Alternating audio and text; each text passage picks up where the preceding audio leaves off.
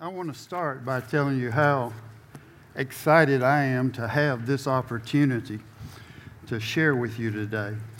Uh, when Clint called several weeks ago and asked would I do this, or really it's been longer than that, I really didn't seek the Lord as to what to teach until about two and a half, three weeks ago. And I kept hearing this phrase of the increase of his kingdom. And man, how appropriate all the things that you talked about from Eric's welcome about coming to God and running to Him, what we saw in the announcements about the food bank and all these other things. It just thrills my heart. And I want you to know you are an answer to prayer because for years, BJ and I have been praying that God would bring people together in this city and join them to Believers Church, that you could accomplish that work that He has for you, not only in this area, but we're going to see outside of this area as well. So let me pray and we'll just jump into the word this morning. Father, I thank you that you've given me a word for these, your people that you love so dearly. And today I yield my heart to you and I just say my tongue is as the pen of a ready writer. And I'll speak only those things I hear from you, Holy Spirit. I thank you that Mel prayed that ears and eyes, spiritual ears and eyes, would be open to receive from you today, Holy Spirit. So we look to you as the teacher of the church to make these words alive, just as our Jesus is alive. And it's in that precious name everybody agreed and said, Amen and amen. I want you to turn, if you're using a physical Bible or if you're doing it on a phone, to 1 Thessalonians, the first chapter. And we're going to read verses 2 through 4. 1 Thessalonians 1, 2 through 4. It begins by saying, This is Paul in praying for these, these folks. And he says, We give thanks to God always for all of you. Now, let me just stop. One of the things that the Lord has imprinted on me concerning Clint and Mel and my other children and grandchildren is to, to really have that attitude of being thankful for him. Quite often I would say, Oh, I'm so proud of him and I'm proud of him if I'm truthful because he belongs to me. But notice Paul doesn't say how proud I am of you. He says, I'm thankful. And why is that important? Because giving thanks to the Father is one of the highest forms of praise we can use. And besides, pride is the nature of the enemy of your soul, the devil, so I don't want anything to do with it. But we give thanks to God always for all of you, making mention for you in our prayers constantly bearing in mind your work of faith and labor of love and steadfastness of hope. Wow, when I see what all you guys ever done, have done, I, I think about this work of faith, a labor of love, and steadfast of hope. Now, let me tell you, hope is not just wishing. Hope and Bible hope is joyful expectation. So, what are you expecting today beyond what we've seen thus far? And it goes on and says that hope we have is in the, our Lord Jesus Christ in the presence of our God our Father, knowing, brethren, beloved by God, His choice of you. So he's saying, Thank you, Father, for all that these people in Believers Church have done. Now, the people in Thessalonica were under great persecution as well, so it's even more impressive. But I come to you to say thank you as a church body and to you individually, because I believe that's the Lord's heart for me to express this morning, for all that you guys have done for Him. Now, you know, I think back where you've come from. I looked back into some notes that I keep, some journaling that I do, and I actually taught here in June of 2011 on the 26th. And at that time, you were just, I think, I don't know how far you were with Project 216, but you were planning a yard sale here at the church to raise money for 216. And as I got up to teach that morning, the Lord put on my heart to say, There's coming a time when you'll not have to have a yard sale. You're going to have people in this community, organizations in this community joining with you, and you're going to have an ample supply to do all that He wants you to with Project 216. And isn't that exactly what's happened? And so I just want to encourage you with that, that those words years ago are coming to place today. we cannot be complacent.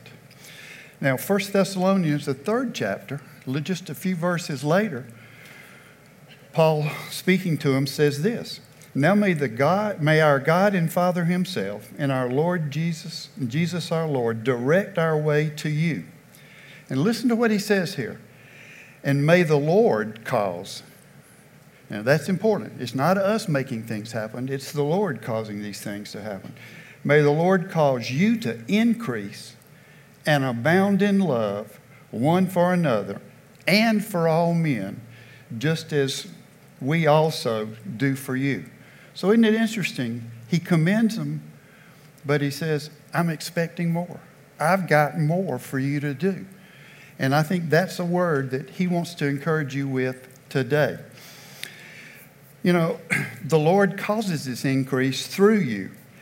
And we can't do it unless we have that love for Him because how you love others is a direct indication of how you love the fathers. And what's the result going to be? You remember in John, I think it's uh, 13th chapter, maybe, about third, verses 34 and 35, when Jesus says to his disciples, A new commandment I've got for you, that I want you to love one another. So he's talking to his, his own as I'm talking to this church today. And he says, I want you to love each other just as I've loved you. And then he turns right around in the next verse and he says, When you do that, others are going to see that you are truly my disciples. Now, why is that important? Because as they see you love one another, as they see you taking care of each other, increasing in this love, increasing in your faith for miracles to happen, as Mel was talking about today, praying for, then when we do that, others are going to come and be a part of it. I dare say that's why many of you are here today, because somebody has reached out and loved you in a way that drew you not just to the church, but drew you to the Lord. And oftentimes without having to use a scripture. You know, I don't remember exactly who it was, St. Francis of Assisi or, or one of the folks there, saints in the past, but he said, everywhere you go, preach Christ. And if you have to, use words. And that's what I think the Lord wants to encourage us with today. Now, we talked about increase. Let me remind you that in Isaiah, the ninth chapter, I think it's the seventh verse, says, Of the increase, and I've entitled this teaching today, Of the increase of his kingdom. The verse actually says, Of the increase of his government and his peace, there will be no end. Of the increase of his government and peace, there'll be no end. It's not just that his kingdom's never going to end. What does it say? It's going to continue to increase and increase and increase throughout eternity because these words are eternally true. And that's the encouragement I believe he's giving us today. Isaiah 54, the second verse. And this is a verse that I'm convinced is written to the church, us today, to people today. And I mainly say that because it comes right after the chapter of redemption in Isaiah 53. It says, Enlarge the place of your tent. Now, if you've heard this verse, you've probably heard it taught in terms of we're going to have church growth. But I want to do it from a little different perspective. Enlarge the place of your tent. Stretch out the curtains of your dwelling. Spare not. Lengthen your cords and strengthen your pegs. Now, I really like the way it ends by it says, spread out that tent, but lengthen the cords and strengthen the pegs. And what is that talking about? That's talking about making a firm foundation for that tent. I'll tell you, that's what it's talking about for us as individuals. We can never expect a church to grow until we as individuals continue to increase and increase in our knowledge of the Lord and our love for the Lord. And let me go back and tell you who did he say would cause this increase? Not me, not you. He said he will do it. As you receive the word, as you worship him, you're going to see increase come over and over and over. And so I'm convinced that the Lord has a desire for believers to continue to increase. But what I want you to hear is you play a role in it. The church cannot do it. This collection of believers, this body of Christ here in Sylvania, cannot grow until you as individuals do.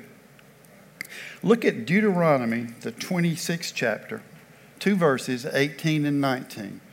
The Lord has spoken to the people, and he says this And the Lord has, this is through Moses' voice, and the Lord has today declared to you. Now, the children of Israel are given to us and all they went through as an example.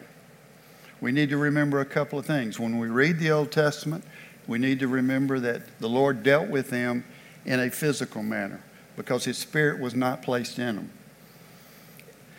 And so we take that to understand some of the things that happened. But the other thing that I want you to remember is that they are a type of what we are today, the church. So when you see these promises in our new and better covenant, they apply directly to And man, this ought to bring a smile to your face. And the Lord has today declared you to be his people, a treasured possession as he promised you. Now, just let that sink in. He's declaring that each one of you, individually as well as collectively, are a treasured possession by the Father, by the God of this universe. He continues by saying, and that you should keep all his commandments. Now, the difference in the Old Testament is they had to keep their commandments, those commandments, to earn righteousness. But you've already been made righteous by the righteousness of Jesus. And so we're not doing it because we have to.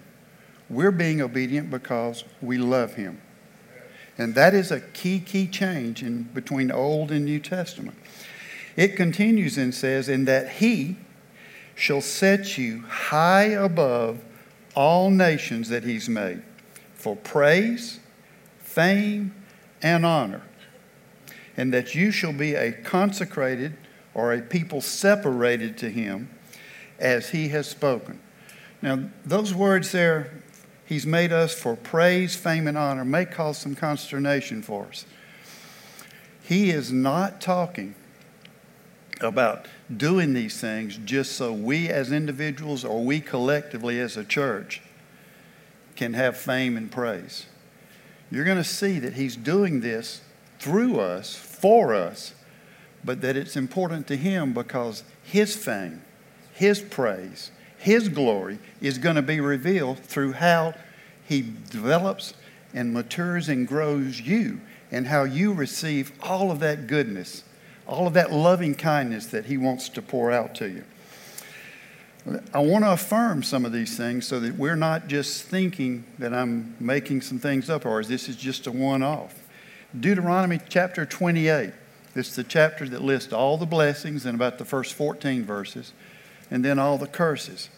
Now, understand, Jesus has taken care of the payment of sin for all those curses. So they don't apply to us unless we choose to yield to them.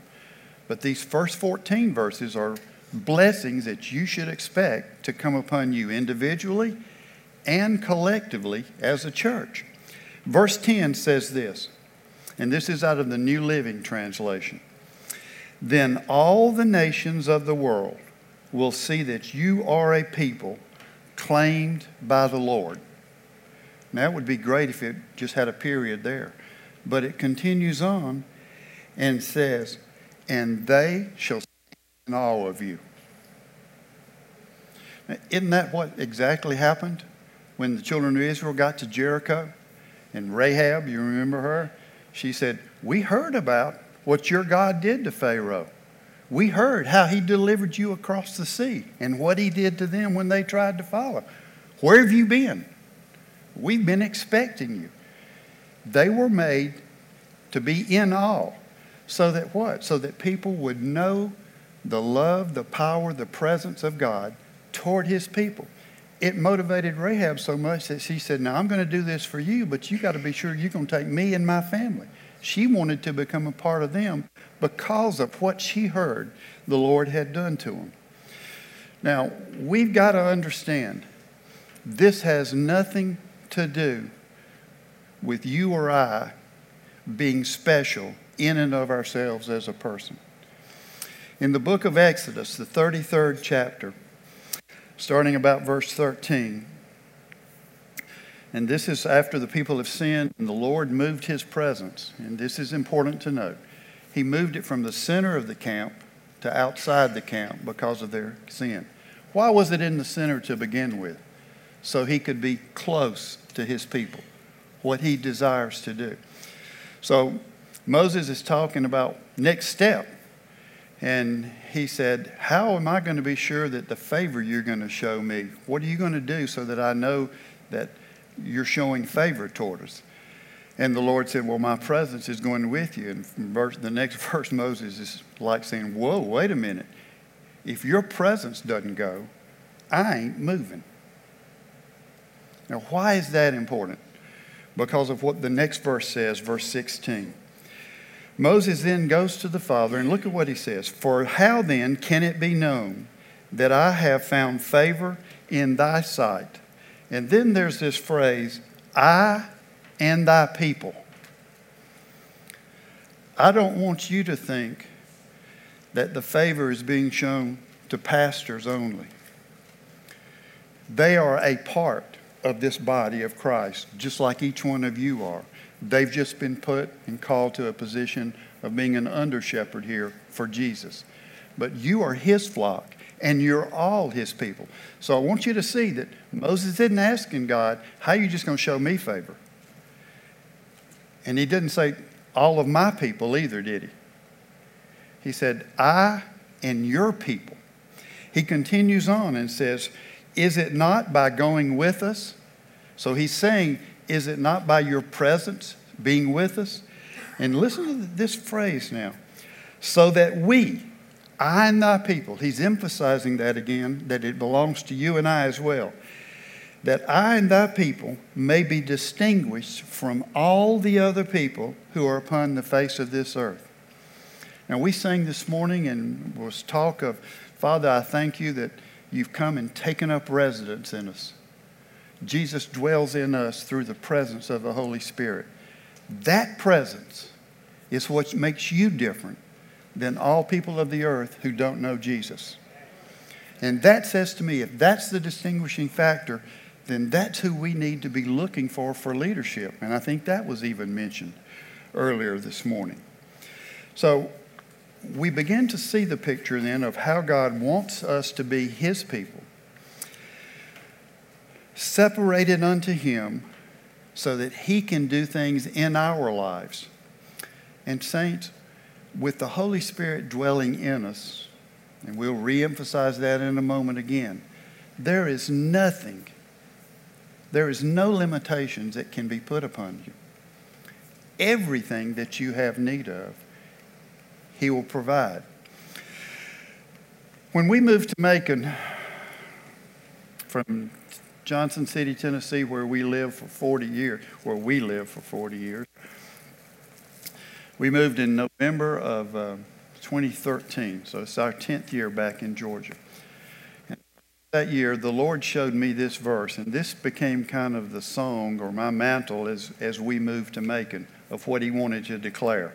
So it's a privilege and an honor, and I don't take it lightly for Clint to allow me to take this pulpit to say this to you. In the 13th chapter of Jeremiah, the Lord told the prophet to go buy a waistband. So you and I would say, go buy a belt. And he said, tie it to you tightly. So that you're going to see that that waistband really represents you and I. And he's, although he says tie it to the prophet, he's saying this is symbolic of how you're tied and how tight you are to me. And then he tells him to go bury it by the river and leave it there. Time goes by and he comes back and says, Now go dig it up. And when he digs it up, Scripture says these words it is worthless. So, what is he trying to convey to us? That that belt that symbolizes us being tight with the Lord, when we weren't, when we aren't that way, he's not able to use us or do the things that he wants to through us. so that others can see his goodness. And now, with that, then, listen to this verse, verse 11, that he declares over them. For as the waistband clings to the waist of a man, that belt, so I made the whole household of Israel and the whole household of Judah to cling to me. He, all he's talking about there with those two references is the southern and northern tribes. He's saying, I want my, all of my people, all of my creation is the implication for us today, for this to be applied to them. And then it says, that they might be for me a people. Now, does that sound a little bit like what we saw in Deuteronomy? For renown. Now, what does the word renown mean? Well, I hate to use this example. Gosh, I hate to use it.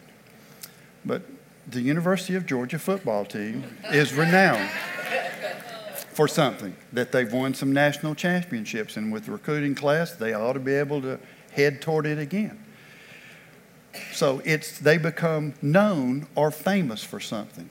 But that word renown, while it in the Hebrew, while it means to be known or to be of renown, it also implies to have a name. So when we're a people of renown, we are a people of name. Whose name, as we worship this morning, have we been given? The Lord Jesus. So we're to be a people of renown or of a name for praise and for glory. Again, not for mine individually nor yours, not even for this church collectively, but so that people would see what the Lord is doing in and through his body here in Sylvania. And I'm just telling you, you're already spreading out nationally. And I think there's more impact that you're going to have in Georgia. Now, what that is, I don't know. I'm told to come encourage you today. Clint and Mel's job is to hear how to do that, what to do with it.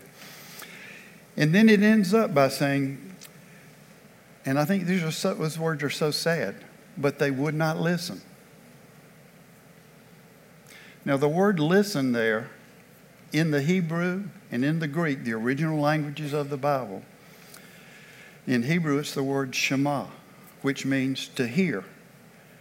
But it doesn't just mean to hear, it also means to obey. You remember in, uh, was it the first chapter of Jeremiah or Isaiah when it says, if you're willing and obedient, you'll eat the best of the land? That word obedient is the same word for hear. And so, how sad a connotation of they would not hear. So, the question I believe the Lord is asking us today is will we hear? And not only will we hear, but what is the New Testament? Don't be hearers only, but doers of the word that He gives us. Now, why is this so important to the Lord? I mean, we've seen over and over that He wants other people to stand in awe. Well, in Isaiah 43 12, He gives us an answer. And he also uses this phrase that I'm about to, use, to read to you two other times in this chapter and in 44. I'm reading this from the Amplified Version. The Lord says, I have declared the future, and I have saved the nations in times of danger, and I have shown through them that I am God. When there was no strange God and alien God among you, Therefore, you are my witnesses, says the Lord, that I am God. So we are the ones that are his witnesses. We are to be witnesses, not just go witnessing. We're to allow him to work in and through our lives as he blesses us to do the things that he wants to show himself strong so that others again will hear about him. Matthew 5, let's go to some New Testament verses. Matthew 5 14 starts out, and I'm just going to read the first line of this. It says, You're the light of the world. Verse 16 says, Let your light shine before men. And we talked about light this morning in some of the songs we were singing. You are light. That light dwells where? In you. And we're to let it shine. Now, this is important because the only plan God has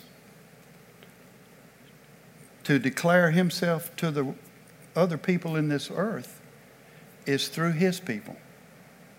There is not a plan B. We are His plan A, and He's going to see that it is fulfilled.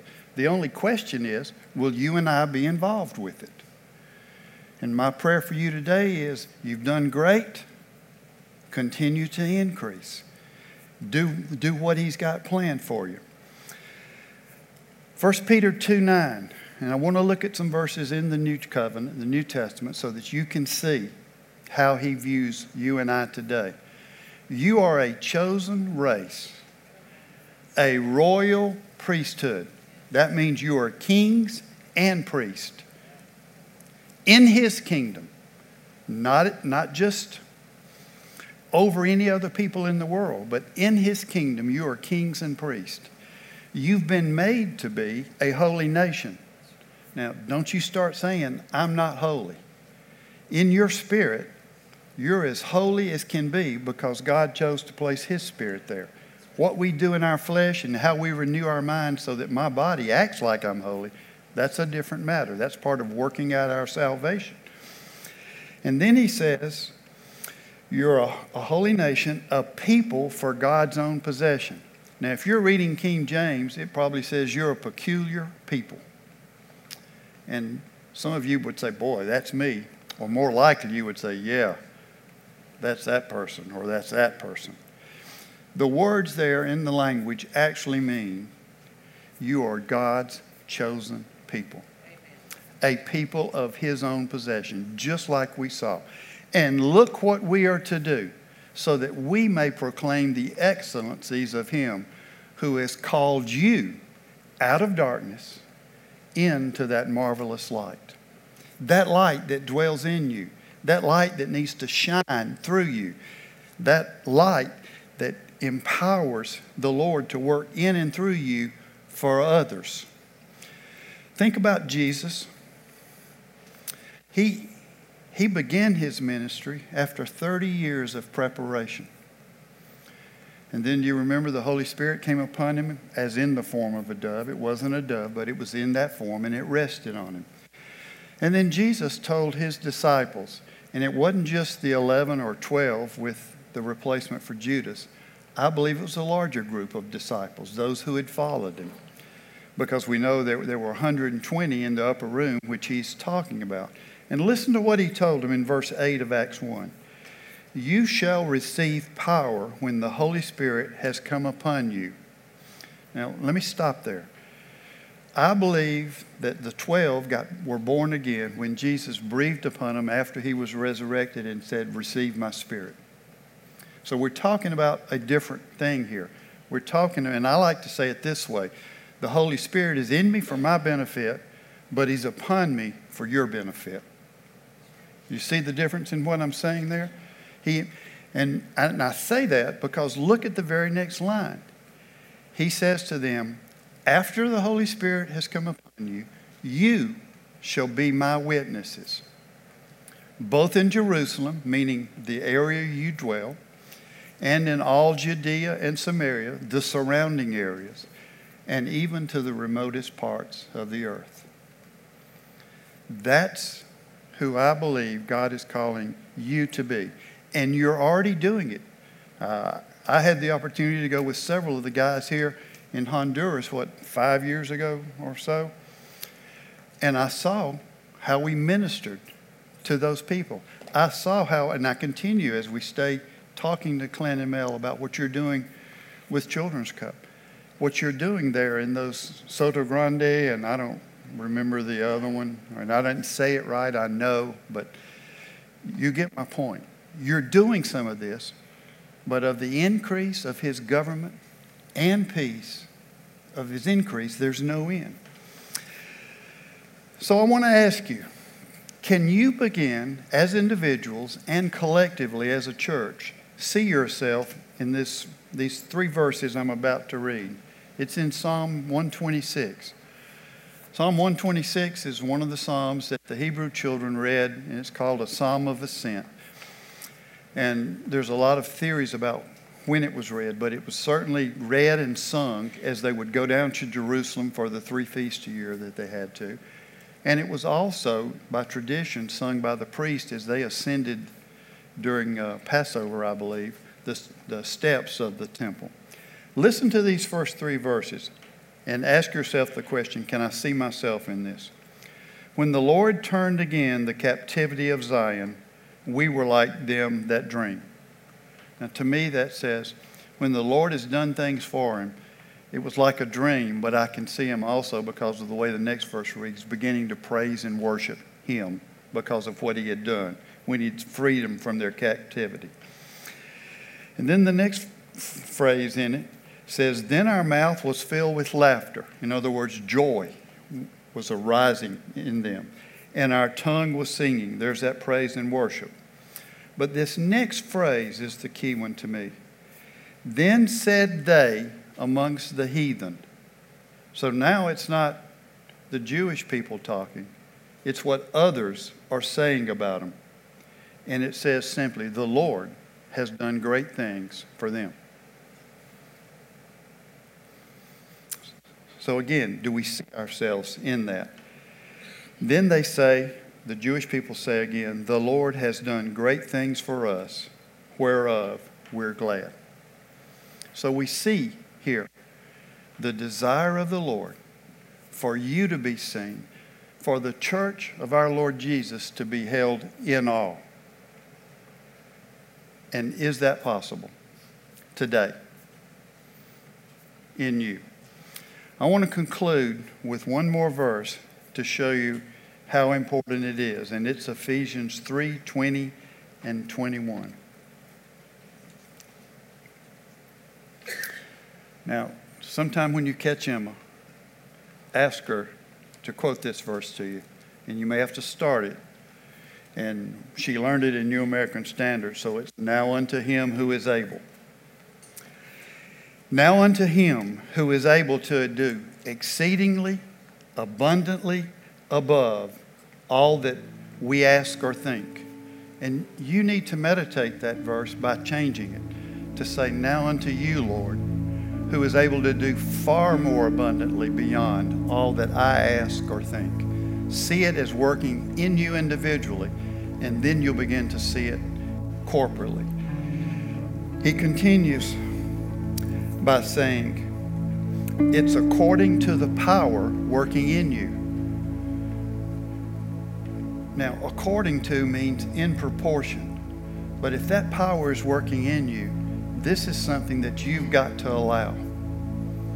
People say all the time, well, if God wants it to happen, it's just going to happen. No. Does the Lord want everybody to be saved? Yes. Is everybody? No. So people have a choice. You have a choice into whether you will let His power, through the power of the Holy Spirit in you, work or not. And then this last phrase, it says, Unto Him, unto Him be glory. Where? In the church. That's us. God can be glorified in the church and in Christ Jesus. He is glorified in us because Christ Jesus dwells in us. And it's to all generations, forever and ever. Of the increase of his kingdom, there shall be no end. Limitless are the possibilities that he can call you to and that he can perform for you. Be thankful for what he's done. Ask Him to show you how to increase so that this church can increase. Not just to be a bigger church, but to be an influence, a changing of the culture here in Sylvania, Georgia, in Screven County. And why not let it begin so strong that it impacts all the way up to Macon? Limitless is what you can do when He calls you to do it and you hear and obey. Thank you, Lord.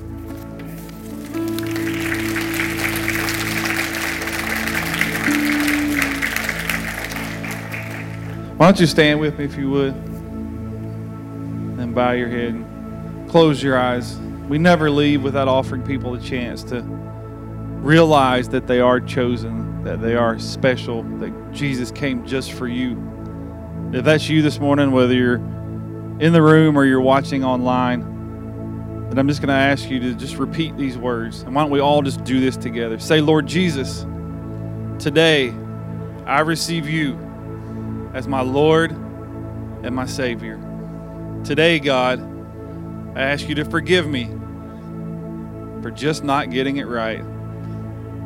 But today, God, I follow you with all that I am. In Jesus' name. And everybody said,